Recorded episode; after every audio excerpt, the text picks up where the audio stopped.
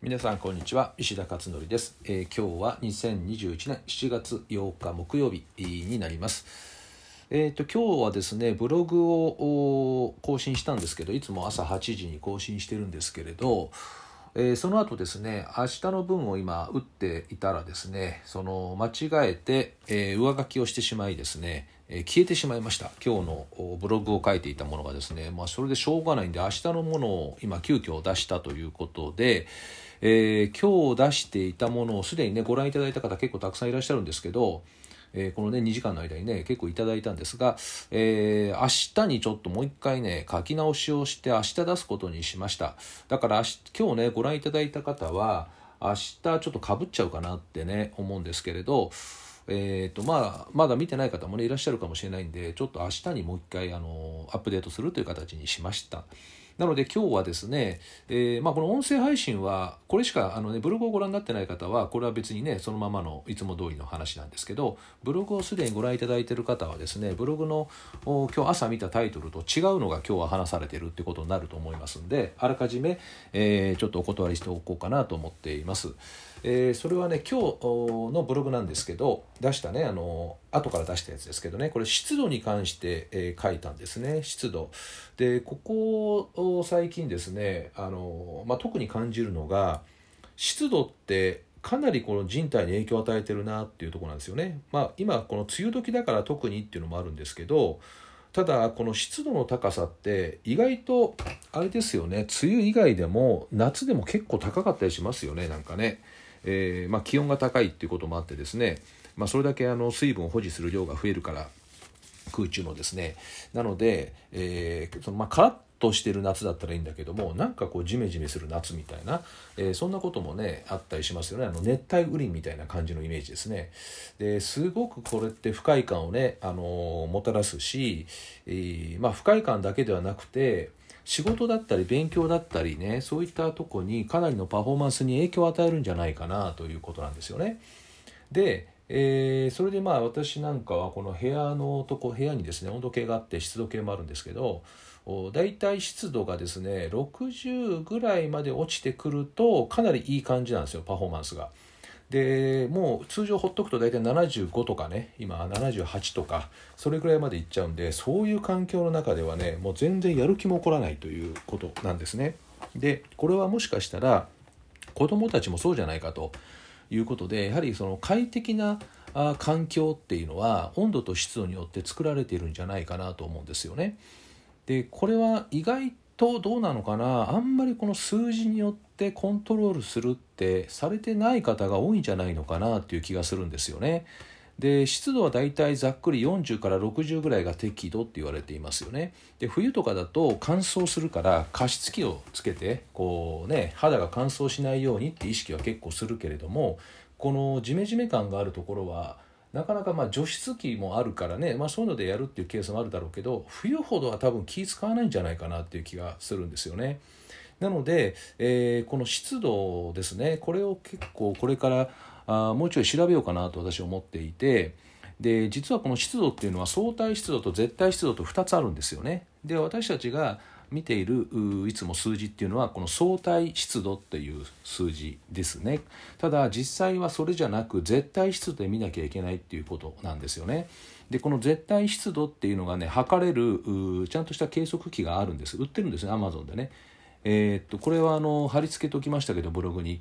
えーこれをですね私は携帯用のものを持ってあちこちねこれで今調査をするっていうことをしようと思ってるんですけどどういうその絶対湿度だとの数字だと一番こうパフォーマンスが上がるのかっていうのをね自分で今あ実験しようというふうに今思っています。でそれでこの相対湿度と絶対湿度の違いなんですけど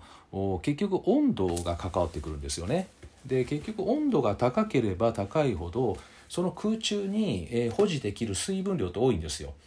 だから例えば同じ湿度が50%でも、えーその温度が高い時の50%と低い時の50%って言っても50相対湿度は50なんだけども温度が高くなるとそれだけ結局空中に保持できる水分量が多くなるので、えー実際だからジメジメ感があるってことですよね。同じ数字だったとしてもだから絶対湿度っていう数字で見ていくとこれが本当の湿度っていうものが分かるということなんですね。でそれは普通上の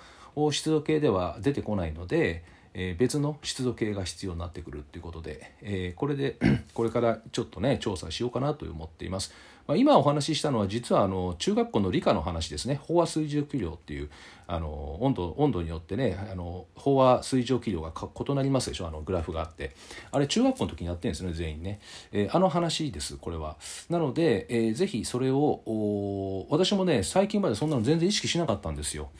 うん、だからただの湿度計を、まあ、湿度計もあんま見なかったかな。温度ばっかり見てたよね。だけど温度ももちろん重要なんだけども湿度の方が相当影響を与えてんじゃないかなっていう感覚がしたので、えー、これから少しね調べてみようというふうに思っています。で実は論文とかいろいろ研究論文とか見てみるとですね温度と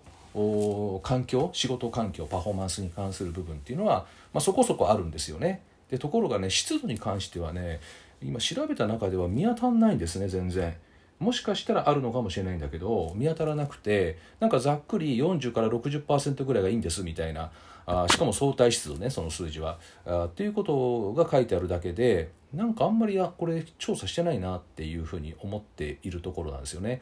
だからこれひょっとしたら絶対湿度っていう数値によってですね学習のパフォーマンス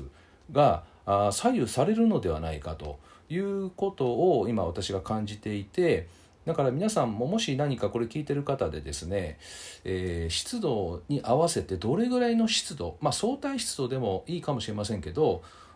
通常の数字ねどれぐらいの数値だとすごくパフォーマンスが上がるのかということをですね、えー、何か感じるところがあったら何かコメントでもいただければなと思っています。えー、これがねもししっかりとして確立できたら本当それこそ科学的に環境を作り上げることができますよね。でこれまでま学習環境っていうとこではね音楽だったりとかアロマみたいな香りとかねいわゆるその耳と鼻の部分のところからですねえー、こう集中力高めたりとかやる気になったりとかっていうねこういったものっていうのは実際あるんですよね、えー、だからそういったお話は今までしていたんだけども温度と湿度っていうところに関しては今まで言ってこなかったので、えー、これも分かり次第ですねまたあいろいろママカフェとか、まあ、プライムとかあの辺で、えしっかりとした形でお伝えをしようかなというふうに思っているところです。えー、ということで今日はですねこの温度ではなく湿度ですねどちらかというとこちらの湿度の中でも特に絶対湿度っていうものが学習環境にどう影響を与えているのかということで、えー、お話をしてみました。はい、えー、まだまだこの梅雨はね、えー、しばらく続きそうで,、えー、ですので、えー、まさに今絶好のこう実験する大チャンスの時期だというふうに今思っています。えー、皆さんももし関心があったらですね、えー、何かそれを、えー、試し試しにやってみてはいかがでしょうか。はい、では今日は以上となります。ではまた明日お会いしましょう。